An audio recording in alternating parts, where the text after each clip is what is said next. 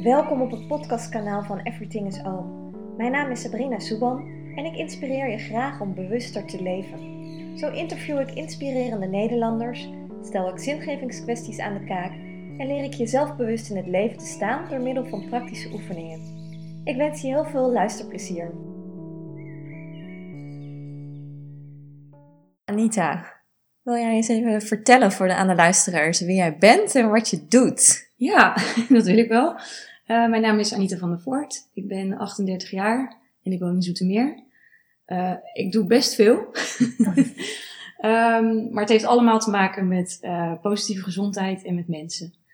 Um, ik geef onder andere massages, coaching. Um, ik geef sportlessen.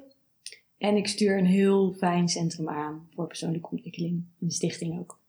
Ja. Wauw. Ja, en hoeveel uur in de week ben je daarmee bezig? Oh, wacht, en ik ben ook nog freelance office manager. ook nog? Ja. Nou, volgens mijn vriend ben ik daar echt veel te veel mee bezig. En ik denk wel echt iets van 70 of 80 uur per week. Ja. Maar het voelt niet zo. Het voelt niet als werk. Dus uh, ja, als je zegt hoeveel uur werk je? Geen één uur, maar ik ben wel veel bezig. Ja. ja. Mooi, mooi als je dat gevoel kunt hebben dat het geen werk is. Ja. ja. Maar dat heeft ook wel het gevaar dat je zelf voorbij kan lopen af en toe. Maar daar probeer ik voor te waken. En daar waakt mijn vriend natuurlijk ook voor. Ja, dat is fijn als je iemand hebt die je af en toe terugfluit. Ja, je zegt van, joe, ik ben er ook nog. Je hoeft niet de hele dag achter je laptop te zitten en allemaal dingetjes te doen. Dus uh, dat is heel waardevol. Ja. ja. Fijn om zo iemand te hebben. Ja, echt heel fijn. Ja. Maar het is allemaal zo leuk. Ja, dat is de valkuil soms, hè? Ja. ja. En tegelijkertijd, je houdt het ook vol omdat het leuk is. Als je een baan hebt die je vreselijk vindt, dan kun je niet 70 uur werken. Nee. Week in, week uit. Nee, nou, ik zal niet zeggen dat ik banen heb gehad die ik vreselijk vond, maar wel die minder energie opleverden. En dan was 30 uur eigenlijk al te veel. Ja. ja. ja gek hè, als hoe dat werkt eigenlijk. Ja. ja. energie geven, maar ook wel weer krijgen. In balans zijn. Ja. ja, maar dit is helemaal, dit is het pad. Dit moet het zijn. Dit moet het zijn. Ja. Mooi. Gaan we vast nog op terugkomen. Zeker. Denk ik zo. Verder heb ik geen kinderen. En wel een huisdier, een kat. Een kat. Om het verhaal nog even af te maken. Ja, compleet plaatje. compleet plaatje. ja. Uh, ik had op Facebook een berichtje geplaatst met ik ben op zoek naar mensen die iets inspirerends doen, waar anderen wat van zouden kunnen leren of die een mooi verhaal hebben. En jouw naam kwam zo vaak naar voren, echt meerdere mensen die hebben jou genoemd. Ik kende jou niet. Ik hoorde net van jou dat je in Rijswijk dan ook wat hebt gedaan, maar dat, dat wist ik helemaal niet. Nee, ik ben, niet zo, ik, vind, ik ben een beetje, vind het een beetje spannend om mezelf te laten zien. Dus dat kan kloppen. Oh ja? Echt, nog niet heel veel mensen hebben bijvoorbeeld van mijn bedrijfjes gehoord. Omdat ik het spannend vind om naar mij naar buiten te treden. Ik weet niet precies waarom. Het gaat wel steeds beter. Maar ik ben wel heel blij uh, dat je mij gevraagd hebt en dat de mensen mij genoemd hebben. Want ik zou het zo graag door willen geven aan mensen. Om een beetje hoop te geven dat, uh, ja, weet je, ook al waar je dan ook vandaan komt in het leven. Dat je altijd de keuze hebt om iets moois ervan te maken. Dus ja. Ik ben heel blij dat je me de kans geeft. Oh, heel graag. Ja. ik vind het super leuk ja. dat je daar tijd voor maakt. Ja. Helpen we elkaar. Ja, ik vond het heel ingewikkeld dat iedereen mijn naam tagde. Maar ik dacht, ja, ik vind het eigenlijk ook wel heel leuk. Dus kom, ja. doe het. Ja. Waarom denk je dat, uh, dat je zo vaak genoemd bent? Wat maakt dat jij zo inspirerend bent voor anderen? Nou, wat ik dan terugkrijg uh, van heel veel mensen is dat, uh, dat ik mijn hart heb durven volgen in het leven. Um, of dat nou was op een bepaald punt in het leven in een relatie of op werkgebied. Altijd als ik voelde van het is het gewoon niet meer, mm -hmm. heb ik de ballen gehad om eruit te stappen. En dat is best wel, uh, ja, dat was voor mij op dat moment heel logisch. Ja. Maar dat schijnt voor heel veel mensen best lastig te zijn. En uh, ik denk dat dat een onderdeel is. En wat ik super vaak terugkrijg is dat ik zoveel voor een ander wil doen. Um, dat is wel waar, alleen het is soms ingewikkeld om terug te horen, maar het is wel waar. Het is niet dat ik mezelf daardoor minder belangrijk vind, maar ik vind het zo belangrijk dat een ander zich ook gehoord en gezien voelt en zich veilig en welkom voelt op deze aarde. Dus uh, ik denk dat dat de reden is dat mensen veel verbinding voelen en dan ook die inspiratie vinden. Denk ik. Denk ik. Het klinkt allemaal heel bescheiden. Ja, ja. ja ik vind het echt ingewikkeld. Maar ik denk dat, het ook wel, uh, dat het ook wel nodig is, omdat ik zo graag zo ja, het andere ook gun. Ja. Om weer die verbinding met zichzelf te vinden en te voelen van, hé, hey, wie ben ik nou eigenlijk en wat wil ik in het leven? En dat je je eigen verhaal gaat schrijven in plaats van dat je meegaat in het verhaal van een ander. Um, ik gun echt mensen dat van harte. Ja. Want dat maakt je echt gelukkig. Dat zorgt ervoor dat je minder ellende met je gezondheid hebt. Dat je gewoon echt uh, nou ja, door het leven ja, stroomt. Het leven stroomt gewoon voor je. Heb je dat altijd zo ervaren dat het leven stroomt? Nou, nee hoor. Nee. De eerste, eerste 15 tot 20 jaar was gewoon een soort van uh, wildwaterbaan of zo. Dat je elke keer met je bootje tegen zo'n steen aankomt en dat je denkt, oh, oké, deze kant moet ik niet op. Mhm. Um, nee, mijn start op deze aarde was wel inge ingewikkeld en interessant. Um, Wil je daar wat over ja, vertellen? dat wil ik wel, want dat is echt gewoon een essentieel onderdeel voor het verhaal. Um, mijn ouders hebben mij op deze aarde gezet. Um, heb ik eigenlijk mijn vader de eerste acht jaar van mijn leven niet meer gezien Mm. of gehoord. En ik was enig kind, dus ik ben met mijn moeder alleen opgegroeid. En zij was echt een heel, heel, heel gevoelig wezen. Wat ze helemaal niet aankon. Ze kon geen aansluiting vinden zoals mensen dat hier vinden met elkaar. Of, um, ze voelde zich echt een outcast. En daardoor is ze gaan drinken. Heel veel gaan drinken. En werd ze niet de beste versie van zichzelf. Um, met als gevolg dat ze ook echt geen idee had wat ze met mij aan moest. Dus Want hoe oud was jij in die tijd? nou, het was dus een half jaar toen mijn ouders uit elkaar gingen en ik heb tot mijn vijftiende bij mijn moeder gewoond. Dus die Ja. heeft zeg maar van, van mijn babytijd tot aan mijn vijftiende ehm, heeft dat gespeeld. Ik denk dat ik bewust werd van het feit dat er iets niet helemaal jovel was thuis toen ik een jaar vier, vijf was. Oké. Ehm, toen merkte ik dat mijn moeder wel heel vaak lag te slapen op de bank en dat ik wel heel vaak mijn eigen potje bruine bonen op moest warmen. Toen dacht ik, ah, dat is eigenlijk best wel gek. En uh, nou, als je dan ouder wordt, dan groeit dat bewustzijn. En dan zie je dat ze gewoon heel vaak dronken is. En, en haar handen zaten gewoon echt wel los. Dus als zij zich verbaal niet kon uiten, dan deed ze dat met geweld uh, naar mij toe. Ja. Ook naar mijn oma toe overigens. Maar vooral naar mij toe, omdat ik de hele dag bij haar was toen ik klein was. Um, dus dat was wel dat ik dacht, ah, oké, okay, dat is niet helemaal zo zwart. Ik ben wel tot mijn vijftiende thuis gebleven, omdat het gewoon heel spannend was om een andere stap te nemen uit schaamte. Vertel je het dan ook niet tegen heel veel mensen, maar Nee. iedereen had denk ik wel, die, na, die bij ons in de buurt was, wel het idee van, oké, okay, daar klopt iets niet. Ik mocht ook nooit mee op schoolreisjes, er mochten nooit vriendjes of vriendinnetjes bij ons thuis spelen. Want mijn moeder had daar toch een bepaalde gêne over, dat er waarschijnlijk altijd alcohol in het spel was. Dus Ja. en mensen vonden mij gewoon gek. We woonden in Naaldwijk. En Mhm. dat is een dorp in het Westland. En daar is iedereen gewoon een beetje gewoon, gewoon maal doorsnee. Mijn moeder had vuurrood haar, altijd zwarte kleding aan, hoge zwarte laklaarzen, mega veel make-up op. Ja, en daar kom je dan op school. Succes daarmee. Ja. En we hadden heel weinig geld. Veel gingen op aan alcohol natuurlijk. En mijn moeder werkte niet, dus ze zat in de bijstand.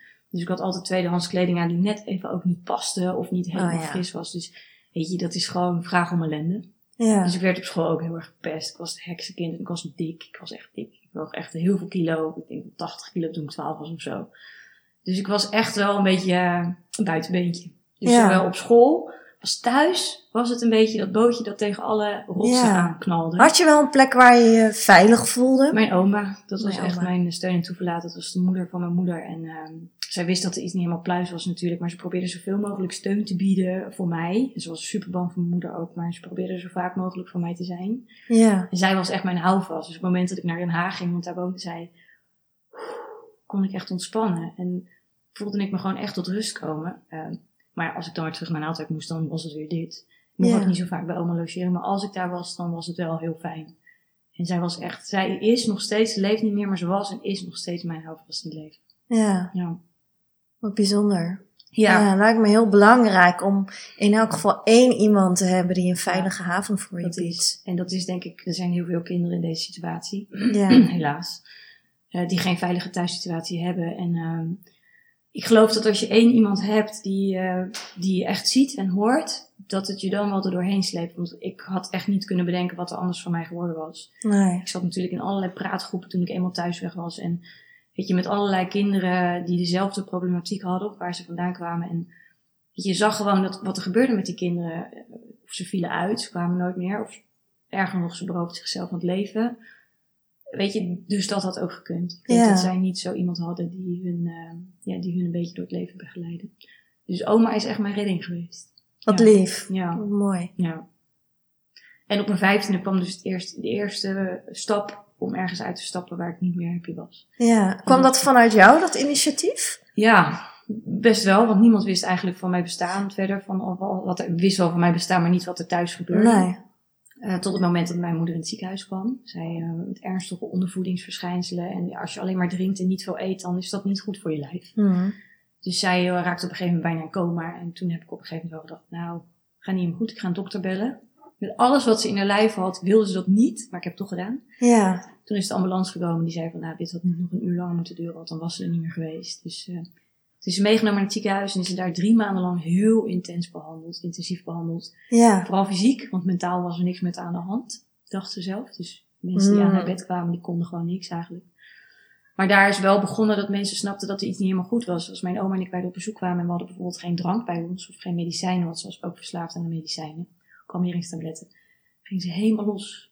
Dus toen zijn de Ah. mensen wel naar ons toegekomen, gaat het wel goed. Ja. En toen is het balletje gaan rollen dat ik ben gaan praten en toen dacht ik, oké.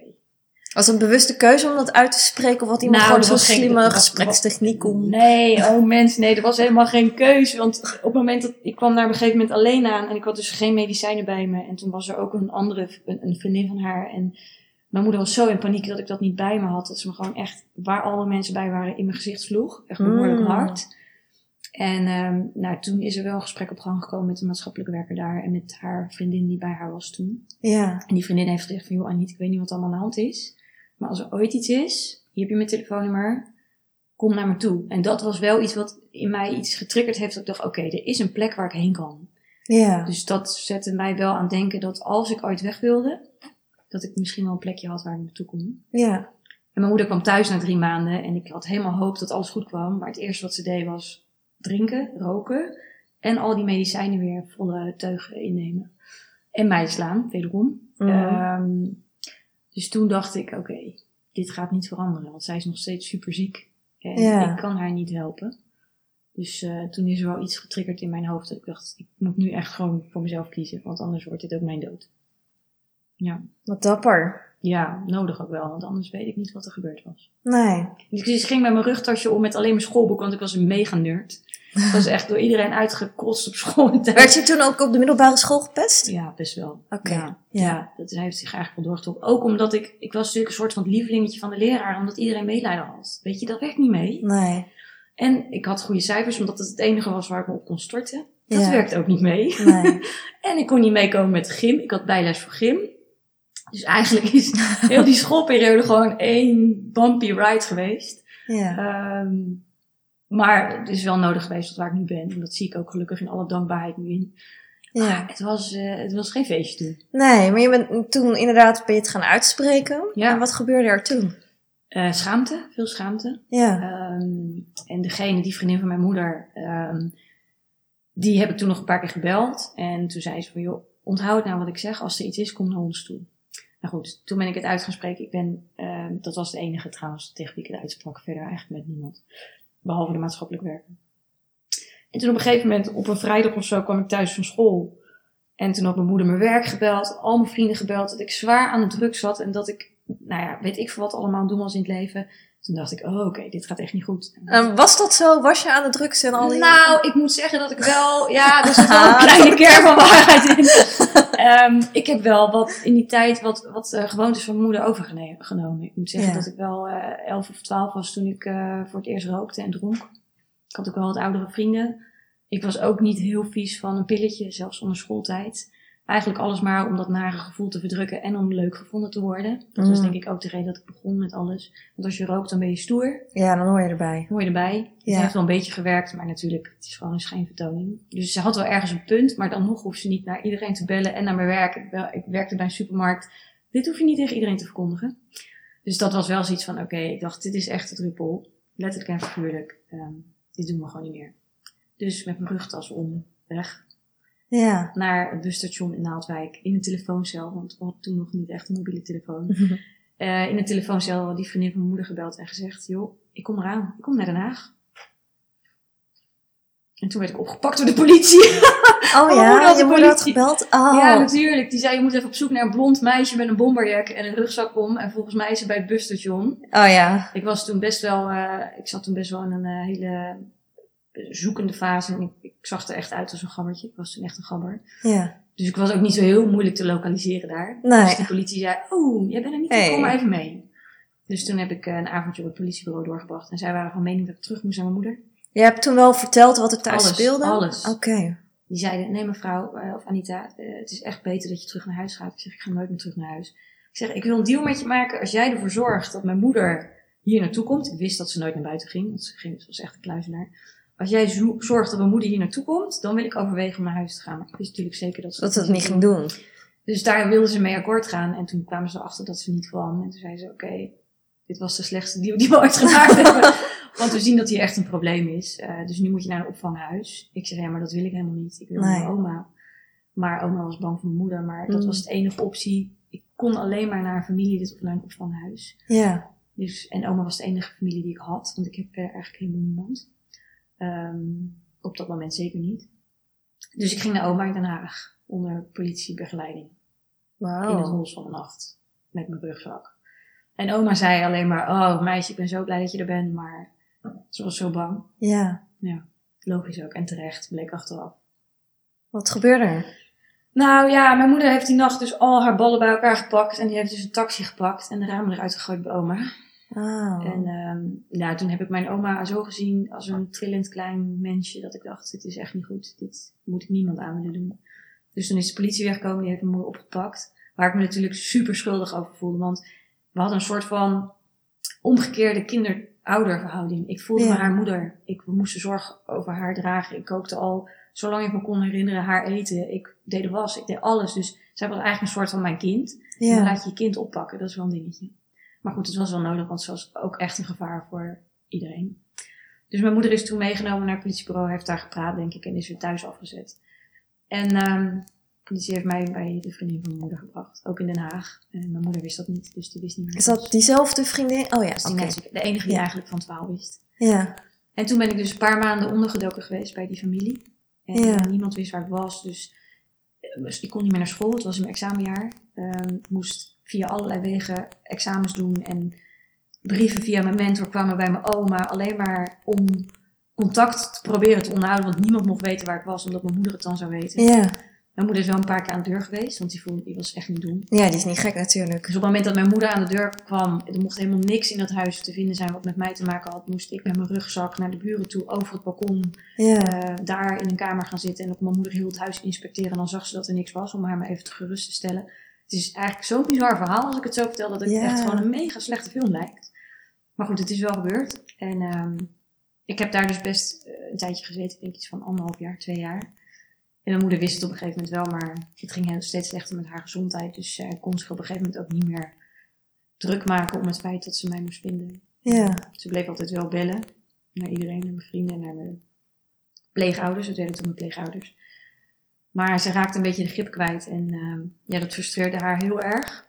Maar het was wel goed om een beetje los te komen van elkaar. Ja. En ik heb mijn school af kunnen maken. Ik ben naar een andere school gegaan. Ehm, ik heb daar, ben, ben ik gaan werken. Weet je, ik kon daar gewoon zijn. Het was in Den Haag. Ik kon daar gewoon zijn wie ik was, zonder in angst te leven. Ehm dus dat, ja. Wow. Ja, dat was de eerste 15 jaar. Dat was de eerste 15 jaar. Ja, Ja. precies. In de notendop. Ja. Ja. Dus Dat doet was iets. vooral overleven Dat eigenlijk. is alleen maar overleven. Ja. alleen maar overleven. Ja. En dat heeft natuurlijk ook zo weerslag op, eh, nou, op je mentale ding. Want dat is ook de reden dat ik het nog steeds lastig vind om gezien te worden. Want als ik vroeger gezien werd, dan was er kans dat ik gestraft werd. Ja. Ehm, mijn moeder had altijd de neiging, als ik echt heel stout was geweest, ook mij in de kast op te stoppen, te stoppen en daar gewoon een paar dagen te laten zitten. Nou, succes. Mm. Trek maar gewoon een blik bonen open en je hebt daar een potje om op te plassen. Het is gewoon echt te zot voor woorden, maar dat, dat maakt je hele ziel, je zijn, zo kapot tot op het bot, dat je, ja, dat je denkt, ik ben gewoon niks waard. En, eh, dus dat, vind ik, dat is de reden dat ik het lastig vind om gezien te worden. Ja. Het gaat steeds beter, maar het is wel een lang weg. Ja, enerzijds wil je zo graag dat iemand je ziet en helpt. En wat jij nu doet, helpt om het verhaal te vertellen dat je ook weer anderen daarmee kan helpen. Want er zullen ongetwijfeld mensen zijn die dit horen, die in zo'n soortgelijke situatie misschien zitten. Ja. En anderzijds is het ook spannend, want er kunnen ook mensen dingen van vinden. Ja. Wellicht. Wellicht, ja, je Ja. weet het niet. Maar dat, dat kan spannend zijn. Dat, ja. Ja. Ik heb online ook heel veel gedeeld over persoonlijke stukken. En ik vond dat in het begin super spannend. Omdat inderdaad, dan vinden mensen wat van. Ja. En misschien krijg je daar wel nare reacties op. Nog nooit gehad. Nee. Nou, ik geloof ook dat kwetsbaarheid heel krachtig kan zijn. Ja. Dat is eigenlijk wel. Ehm, en als mensen er iets van vinden, is dat vaak toch alleen maar projectie. Ja, Het heeft dan niks met jou of mij te maken. en ik denk ook mensen die er wat van vinden. De meesten zullen niet eens de moeite doen. Die lezen het gewoon Nee. niet meer. Nee. Nee. Nee, dat klopt. Ik geloof ook Dus dat denk ik ook. Ik denk ook echt dat Ja. mensen, sommige mensen het wel zien en denken, oh wat een gezeur. Ja, Maar ja dat kan. Nou, die ik lezen heb het gewoon niet meer. Ik heb het ook wel een beetje naast me neergelegd hoor. Want ik heb natuurlijk een paar jaar geleden ook helemaal opgeworpen voor een aantal groepen in onze samenleving die wat meer aandacht verdienen. En daar vonden mensen ook van alles van. Dus daar heb ik wel een beetje een olifantenhuid gekweekt. Maar Ja, het is eh, work in progress. Het mag nog wat dikker worden. Maar het gaat Ja. wel de goede kant op. die tijd mag je ook nemen. Ja, dat doe ik ook. We zijn hier op aarde om te leren. Dus eh ja, benut maar gewoon alle tijd die we hier hebben. Het is ook gewoon een hele leuke reis eigenlijk. Om jezelf zo te ontwikkelen. ja, Ja. Ja. Hm, dus dat. ja. Hoe begon jouw volwassenheid dan? Want uiteindelijk dan wel je school af kunnen maken. Ja, nou die volwassenheid begon natuurlijk al toen ik zes was. Ja, toen ik eh, het huishouden moest doen. Eh, maar de echte volwassenheid begon denk ik op het moment dat ik mijn eh, toenmalige vriend ontmoette. mhm. Hoe oud was je toen? Toen was ik 17, toen werkte Ja. ik in het Westijnen ziekenhuis in Den Haag. In de horeca. En ehm, dat was Patrick. En Patrick was een hele vrolijke verschijning. grote blauwe ogen, heel vrolijk. Heel open ook. En eh, toen dacht ik, jeetje, wat ben je leuk. En hij dacht waarschijnlijk ook, oh, die blonde is echt leuk. dus we hebben heel veel moeite gedaan om te zorgen dat ik daar mocht blijven voor mijn stage. En dat is gelukt. En ik mocht daar dus gaan werken en ik bleef daar. En tussen ons was er ook een mega klik. Dus dat is mijn eerste, ja, eigenlijk mijn tweede vriendje geworden. En daar ben ik 8,5 jaar mee samen geweest. Dus ehm, toen begon eigenlijk het volwassen leven, zoals je dat dan in deze maatschappij noemt. eh, Huisje, boompje, beestje. Ehm, we zijn samen gaan wonen in Den Haag. Ik kreeg een vaste baan bij het bedrijf waar ik werkte. Daar mocht ik me helemaal ontwikkelen. Eh, voor het eerst ons eigen huisje gekocht. Weet je, dat je niet meer. Ik heb ook nog een tijdje bij zijn ouders gewoond, bij Patrick's ouders. En dat was heel fijn en heel warm en liefdevol. Maar je hebt nog steeds geen eigen plek. Je bent nog steeds ergens te gast. En ik was zo vaak overal te gast geweest. Dat het nog steeds, het voelt nog steeds als een feestje dat we toen ons eerste huis konden kopen samen ja, vlakbij de Escomblaan in Den Haag. Ehm, ja, en toen begon de rust en de stabiliteit wel. Ik denk dat hij een mega essentiële rol heeft gespeeld in het weer vertrouwen krijgen in mezelf. ja, nu word je echt een beetje emo. Maar hij is heel belangrijk geweest in eh, een veilige basis creëren. In mezelf en ook weer vertrouwen krijgen in de mensheid. En ja, het leven kan ook gewoon leuk zijn. Dat, dan ben je door hem weer gaan ervaren. Ja. Ja, dat is echt, echt heel lief. Ja. Dus dat. Hm. wat prachtig. Ja, heel prachtig. Ja, En waardevol. liefde kan zoveel weer helen. Ja, ja, gewoon weer het gevoel dat je er mag zijn. Dat je het waard bent om van te houden. Ja, Dat. Ja, dat heeft hij geleerd. Dus dat. Ja, daar ben ik hem tot op de dag van vandaag nog heel dankbaar. ja, En gewoon ook lekker lang volgehouden samen. Dat ja. is ook fijn. Ja, ik denk dat we eh, waren denk ik, eh nou, hoe oud zal ik geweest zijn? Eh, ik denk 18 of zo. Toen we samen kwamen. En we zijn zeker tot 27 samen geweest. Dus je maakt een hele groeifase samen door. Mijn groei ging op een gegeven moment wel heel hard. Maar dat was ook nodig. Al die therapeuten en psychologen die voorbij komen om de, de, de shit, de mest van vroeger een plekje te geven. Ja, Dan gaat het op een gegeven moment wel. Kwam daar zo langzaam die flow in je leven waar je het Ja, begin al over had? Ja, die kwam wel, eh, die, die, die was in aanloop, Mhm. maar die is niet tot, tot bloei gekomen in de periode dat ik met Pet samen was. Nee, Nee, dat kwam daarna. daar was het misschien te veilig voor. Ik moest eerst stabiliseren. Ja. Patrick wilde heel graag kindjes. En ehm, ik heb altijd geweten dat ik geen kinderwens had. Dat heeft meerdere redenen, maar dat he- had toen de reden dat ik bang was dat ik net zo zou worden als mijn moeder. Dus ik heb altijd gezegd, nee, nee, geen kinderen voor mij. En hij had een hele grote kinderwens en hij heeft altijd gehoopt dat dat zou komen. Ja, op een gegeven moment kwam het inzicht wel dat het echt niet meer, eh, dat het er echt niet meer in zat. Dus ehm, toen zijn we het, eh, ja, het gesprek aangegaan van, joh, we houden nog steeds heel veel van elkaar, maar we gaan elkaar niet gelukkig maken op deze manier. En dat voelde ik heel sterk, dus wederom een moeilijke keuze, want je houdt intens veel van iemand, maar je weet dat dit niet de toekomst is. ja, Ik zou hem heel ongelukkig maken als hij bij mij zou blijven zonder kinderen. En hij zou mij indirect heel ongelukkig maken als ik voor kinderen zou gaan, wat Ja. ik eigenlijk niet wilde. Dus dat was eigenlijk de tweede stap ehm, in de relatiesfeer. Dat je zegt van oké, we moeten eigenlijk apart van elkaar verder. En dat hebben we doorgedaan. ja. En hij was binnen een jaar papa. Ah, kijk. En, eh, een heel mooi meisje. En eh, ik heb eigenlijk vrij snel daarna, me, eigenlijk tijdens al, mijn huidige vriend ontmoet. Dus, ehm, en toen is die flow eh, ingezet, denk ik wel. Ja, Ja. ja. Ook weer keuzes maken.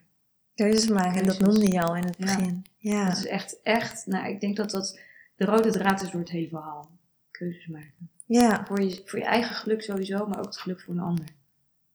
Ja. En mijn moeder is trouwens in die periode dat ik bij Patrick was, wel overleden toen ik 21 was. Dus dat gaf ook wel een stukje rust. Het klinkt een beetje gek, Dat kan zij, ik me zij voorstellen. had rust en wij konden gewoon door Ja. zonder elke nacht gebeld worden en drama's. Dus dat was voor ons allemaal wel eh, oké. Ja.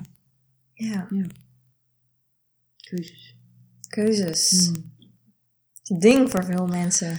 Ja, ik snap het, want je, je weet wat je hebt, maar je weet helemaal niet wat je krijgt. Op het moment dat ik zei tegen Patrick, joh, eh, dit werkt niet meer. En hij zei, ja, ik weet het. Maar nu, ja, je zit met een super duur koophuis. Jullie levens zijn helemaal in elkaar verworven. Familie is helemaal fijn met elkaar en alles.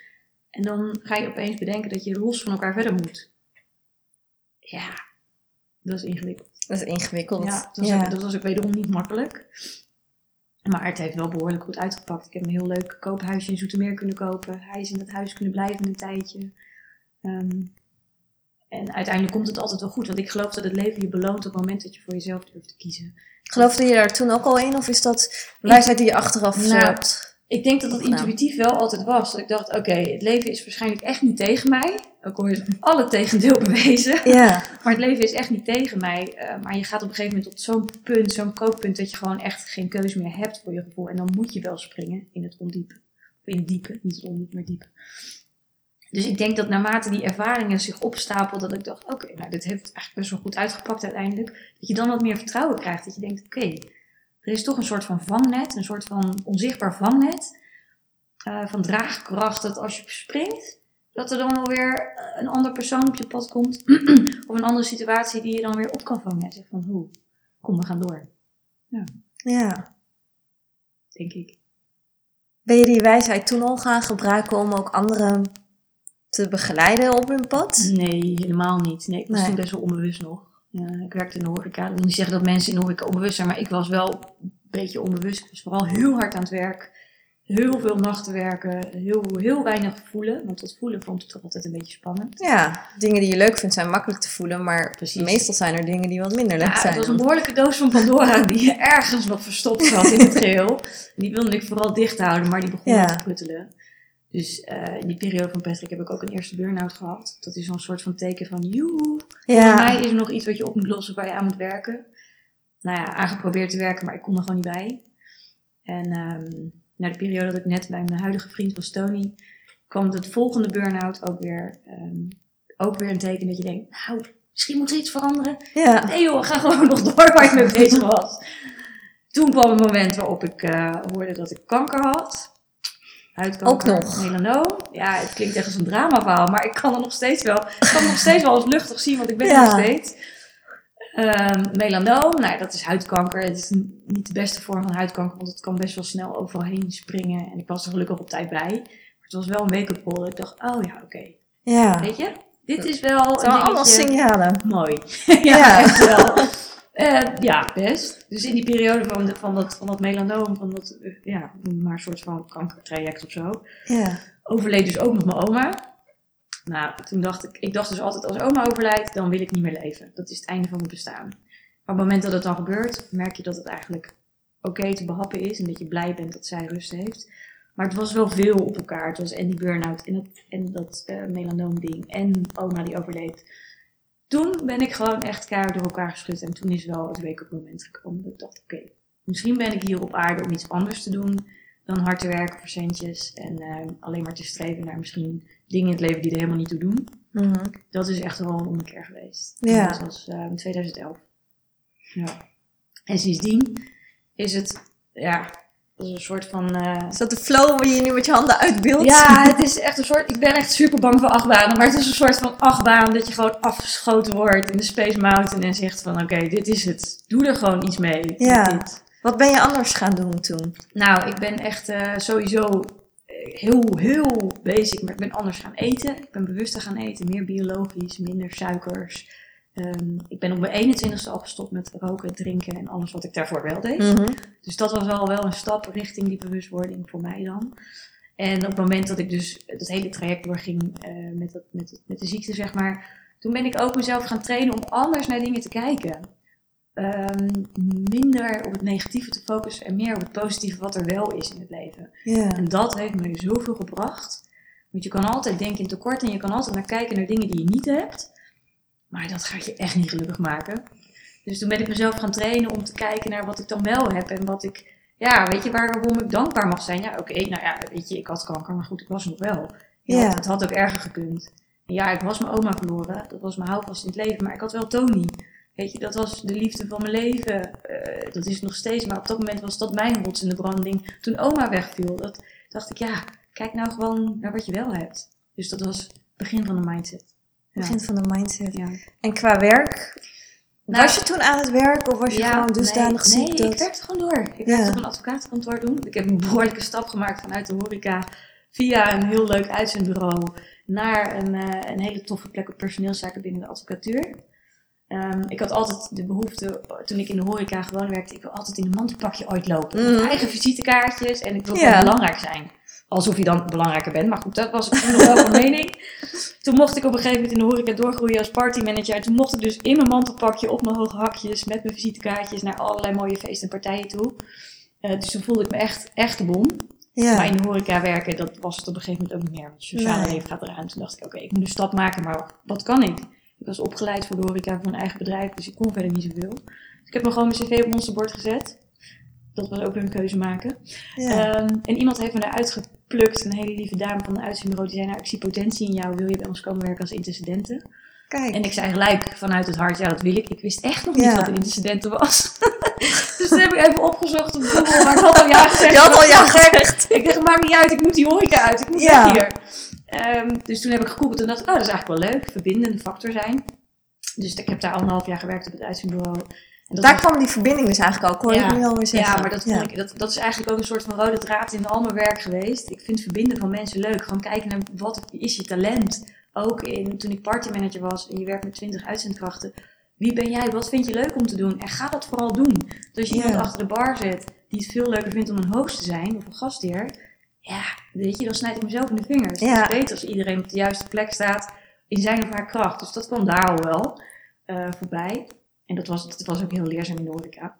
En eh, nou, bij het uitzendbureau is het natuurlijk hetzelfde. Want er zit iemand tegenover je, die zoekt een leuke baan. Je gaat in gesprek, wat is jouw talent? ja. Waar word je gelukkig van als je morgens wakker wordt? Nou, daar zoek je een baan bij. Het is allemaal niet zo moeilijk. Dus dat was echt heel tof. En een hele mooie stap om uit de horeca te komen. Want het is best lastig. Ik wilde heel graag die, die kantoorbaan, want dan had ik het weer gemaakt. ja. Ehm, en voor mijn gevoel zat ik daar ook echt wel goed. Alleen ik was niet zo commercieel. En dat is Mm. ingewikkeld in de uitzendbranche. Dus als, als ik dan iemand belde van, hé, hey, je hebt een uitzendkracht nodig, hè? Dan zeiden ze, je zit midden in de crisis, heb je de krant wel gelezen? ja, dan kon ik alleen maar zeggen, ja, gast, je hebt gelijk. ik hang weer op en ik bel je over een jaar terug.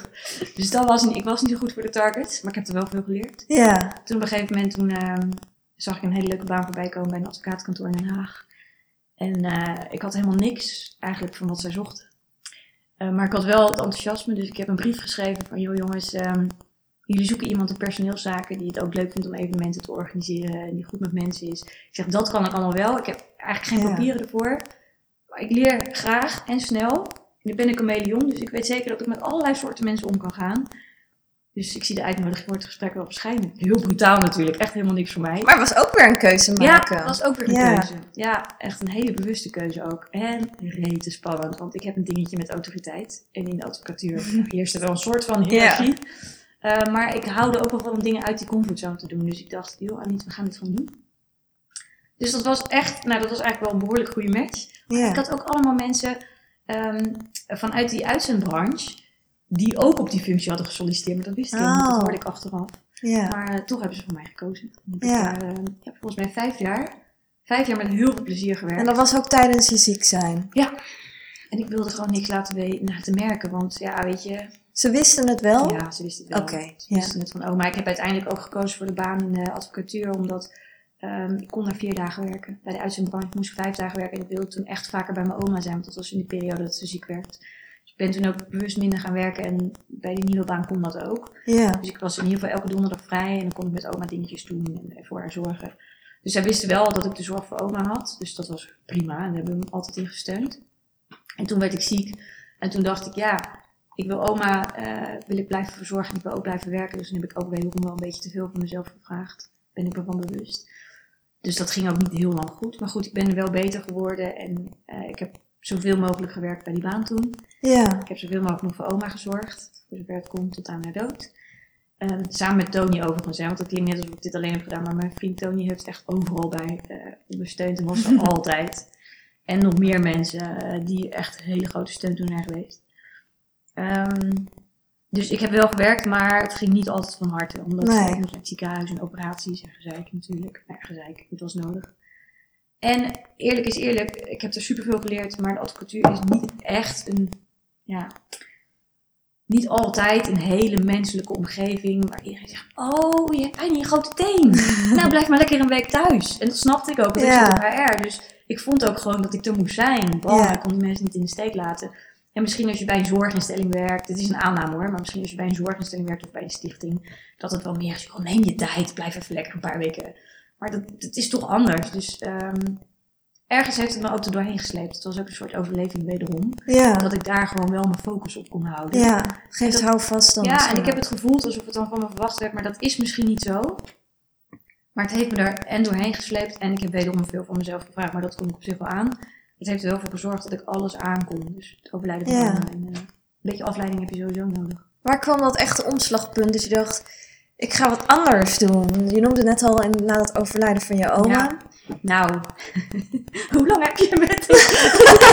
nee, we zijn er bijna. waar. Pak nog even een theetje erbij, we zijn er bijna. Ehm, dat omslagpunt, dat, eh, dat kwam uiteindelijk wel door de periode met mijn eigen gezondheid. Maar ook door het inzicht dat toen ik daar op HR zat, bij de advocatuur, in de advocatuur, dat ik zag dat zoveel mensen zo op hun tandvlees aan het werk waren.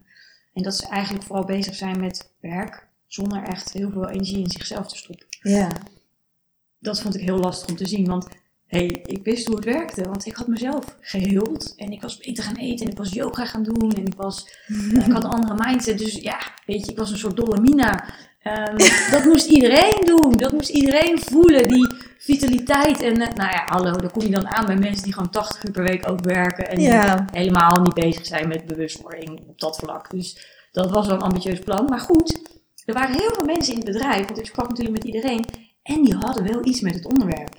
We hadden bijvoorbeeld een hele leuke juridische secretaresse. En ze was dus vroeger yogadocent in Spanje. Maar ze is daarmee gestopt omdat er geen droogbrood in te verdienen viel. Dus ze is naar Nederland gekomen om het secretaressevak op te pakken. Om centjes te verdienen. We hadden een hele leuke receptioniste. Ze had een eigen coachingpraktijk. Maar dat liep niet optimaal. Dus ze heeft een baantje erbij gezocht als receptioniste. Wel een hele leuke notaris. Ze gaf eh hockeytraining aan kinderen. En daar lag ook wel een deel van haar passie om Mhm. kinderen die sportles te geven. Dus ik heb dat allemaal zo opgeslagen op die harde schijf, die inmiddels al behoorlijk vol was al. Maar goed, ze kon nog wel bij. En ik dacht, wat? Ik zat maar te pruttelen, wat kunnen we doen om hier die vitaliteit aan te zwemmen? Ja. Nou, er was geen budget om iets in te huren extern. Ik dacht, oké, we hebben talent in huis.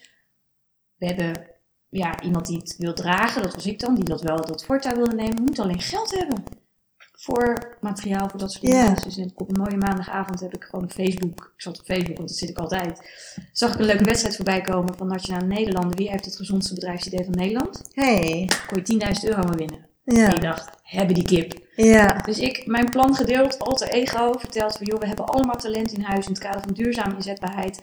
Als je die mensen een podium geeft om iets te doen waar hun hart nog meer van gaat zingen. Ja. En ze mogen ook delen met hun collega's, dan heb je en geen inhuur van externe.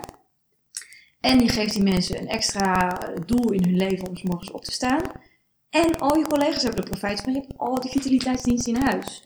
Nou, ongeveer in die woorden had ik het opge- opgestuurd. En eh, ik was het eigenlijk al helemaal vergeten. En na twee maanden werd ik gebeld. Ik weet nog precies de dag van gisteren. Door Laura van Nationale Nederlanden. Die zei van, hey Anita, weet je nog dat je aan een wedstrijd mee hebt gedaan? Ehm, even graven, even graven. Ik doe wel vaker mee, maar help me even. Het gezondste bedrijfsidee van Nederland. Ik zeg ja. Ik zeg nou, ik heb goed nieuws voor je. Van alle honderdduizenden inzendingen, weet ik veel, honderd inzendingen. Ben jij het geworden? Je hebt die 10.000 euro gewonnen. Dus Kijk. Dat was echt wel dat ik dacht, wauw.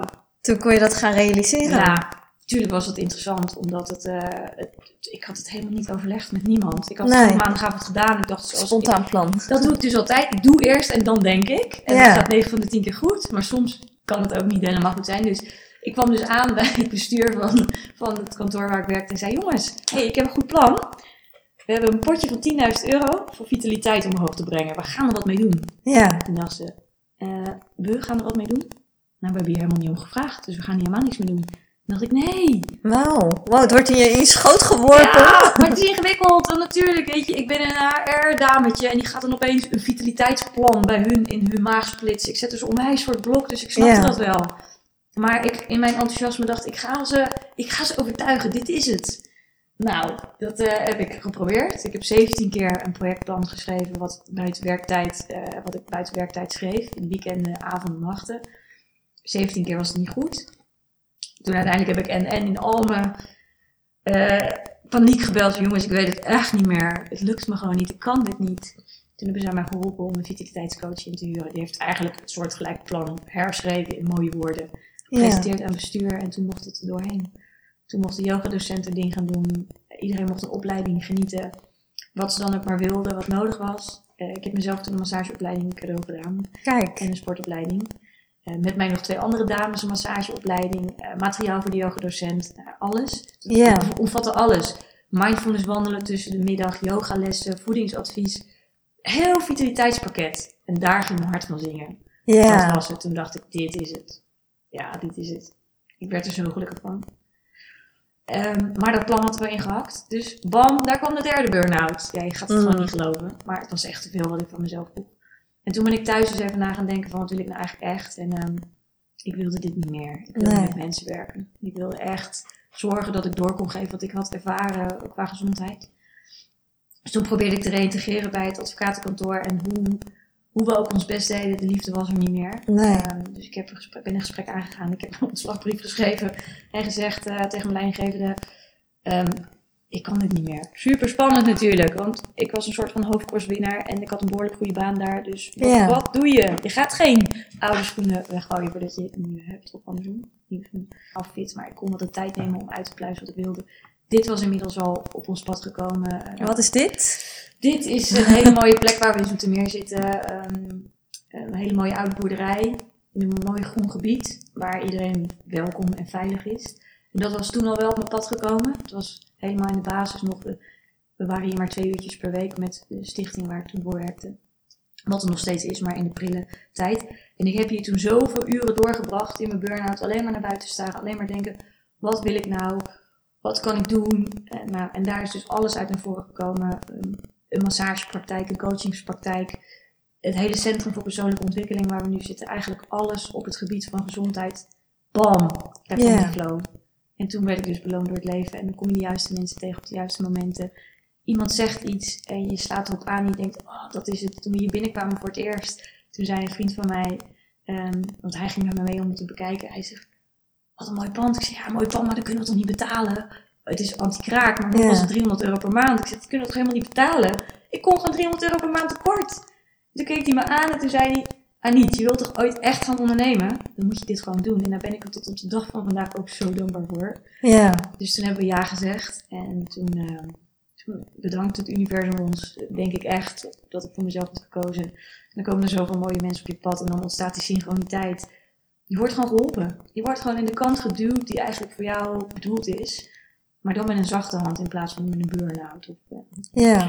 dus dat. Ja, daar was die flow. Daar was die flow. Ja. ja. Hoe lang geleden hebben we het nu over? Nou, eh 2014 denk ik dat ik ontslag heb genomen of gekregen uiteindelijk. Eind 2013, begin 2014. Dus toen is het wel, eh, toen is het gestart. Ja. Ja, toen heb ik dus gewoon eerst die oude schoenen weggedaan, Ja. voordat er nieuwe waren. Ik geloof ook echt dat het zo werkt. Dus als je in je schoenenkast kijkt en er staan allemaal schoenen, ja, dan passen er geen nieuwe bij, dan moet je er eerst eentje weggooien. Ja. Maar ja, dat is dus niet het gezegde wat we heel ons leven Het is niet gebruikelijk. Ik doe Nee. dat ook vaak, oude schoenen weggooien. En het levert me altijd weer heel veel op. Het is wat eng. Ja, super eng. En iedereen al in je omgeving die zegt altijd, wat doe jij? Ja, super eng. Ja. Super eng. Nou, ik moet ook wel zeggen, ik, Maar je moet ook wel, Ja. want dan heb je die oude schoenen niet meer. Dus je moet iets nieuws gaan Ja, creëren dat ook. Dat geeft ook drive Ja. bij mij. Dat is het echt wat je zegt. En ik besef me heel goed, ik ben natuurlijk de afgelopen elf jaar met Tony samen. Dus hij is wel op welk vlak dan ook mijn vangnet. Ehm, of dat nou is dat, dat ik altijd een huisje heb waar ik thuis kan komen. Of een, of een luisterend oor of een schouder waarop ik uit kan huilen. Ik snap dat dat echt heel waardevol is in het leven. Dat als je er echt alleen voor staat, misschien met kinderen of wat dan ook, dat het dan een ander verhaal wordt. Ehm, maar voor mij was dit de meest logische stap elke keer weer. En zijn er altijd mensen om je heen die uh, je vangnet kunnen zijn. Geloof ik echt. Ja. Ja, als je ze maar ziet. Ja.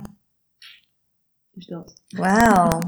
Ja. En die flow is er sindsdien altijd geweest? Ja, ja, zeker. Het gaat echt. ehm, het, het is gewoon soms niet eens te bevatten. Als je. We spreken nu over vier jaar. En een relatief korte tijd is er zoveel gebeurd. Dan ben je gewoon vier jaar ondernemer.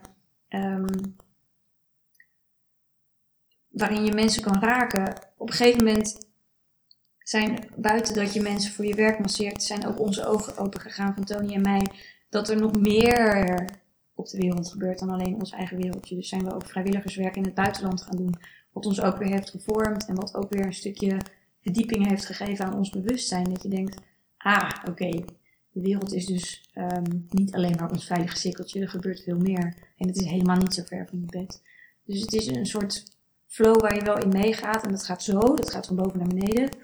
Ehm, maar je komt wel elke keer een laagje dieper in dat bewustzijn. Over, in mijn beleving, hoe het echt werkt in het leven. En hoe werkt het echt in het leven?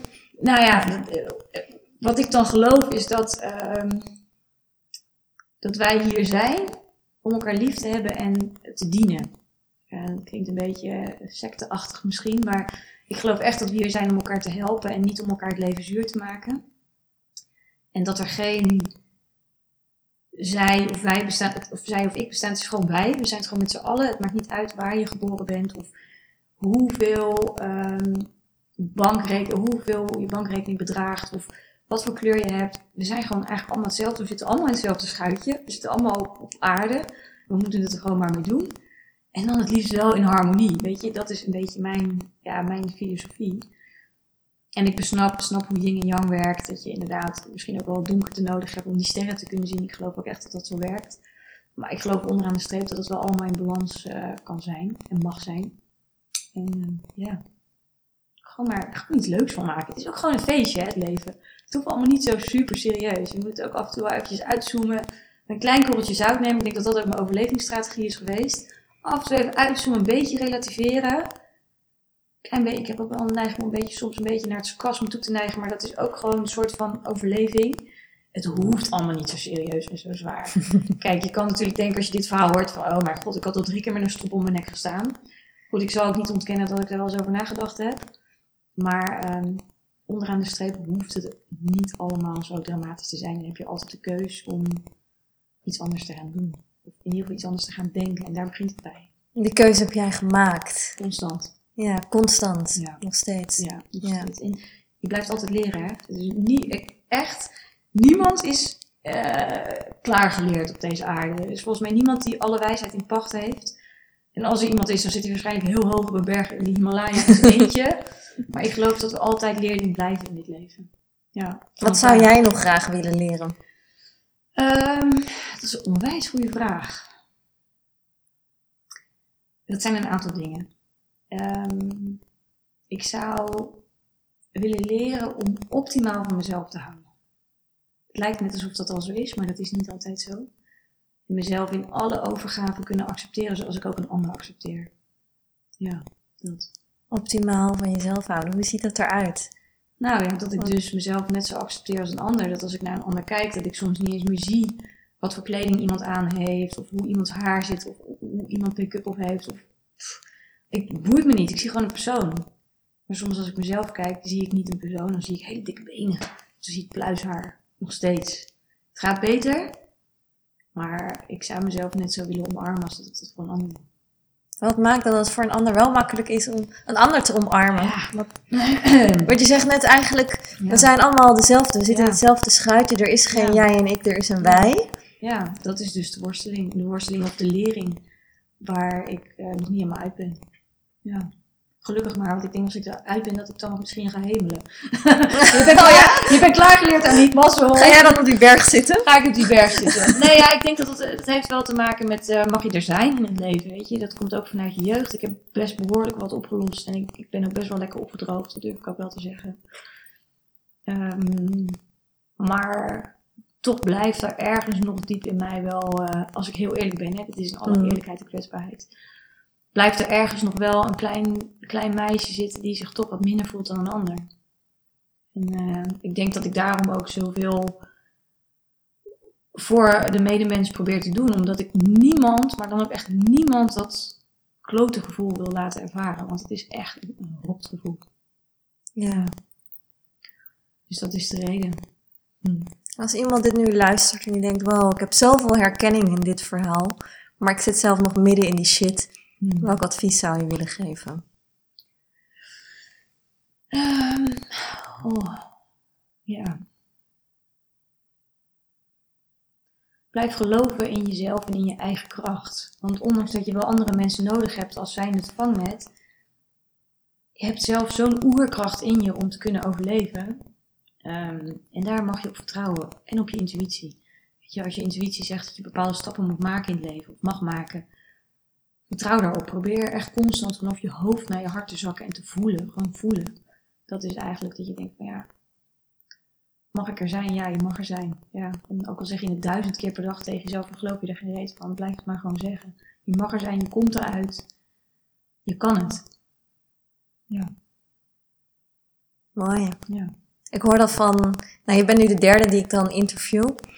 En eigenlijk komt dit in elk interview terug. Dat Ja. mensen zeggen, het zit zo in je gedachten, in hoe je tegen jezelf praat. Ja, hartstikke. Ja. Hartstikke.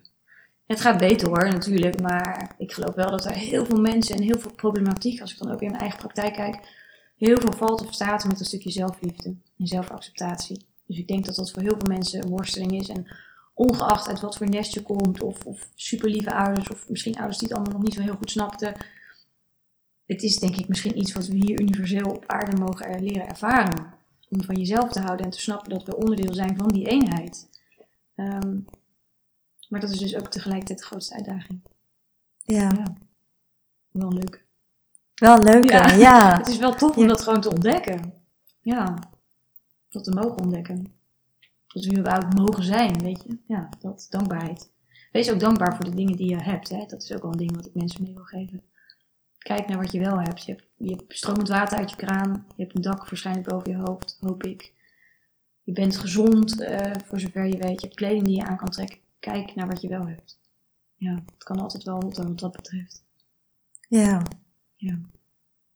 Mooie wijsheid. Ja. Wees dankbaar. Ja. Vind je het nog wel eens moeilijk om dankbaar te zijn? Nee, nee dat, dat kan ik echt met recht zeggen. Ik heb mijn moeder aan alle kanten vergeven.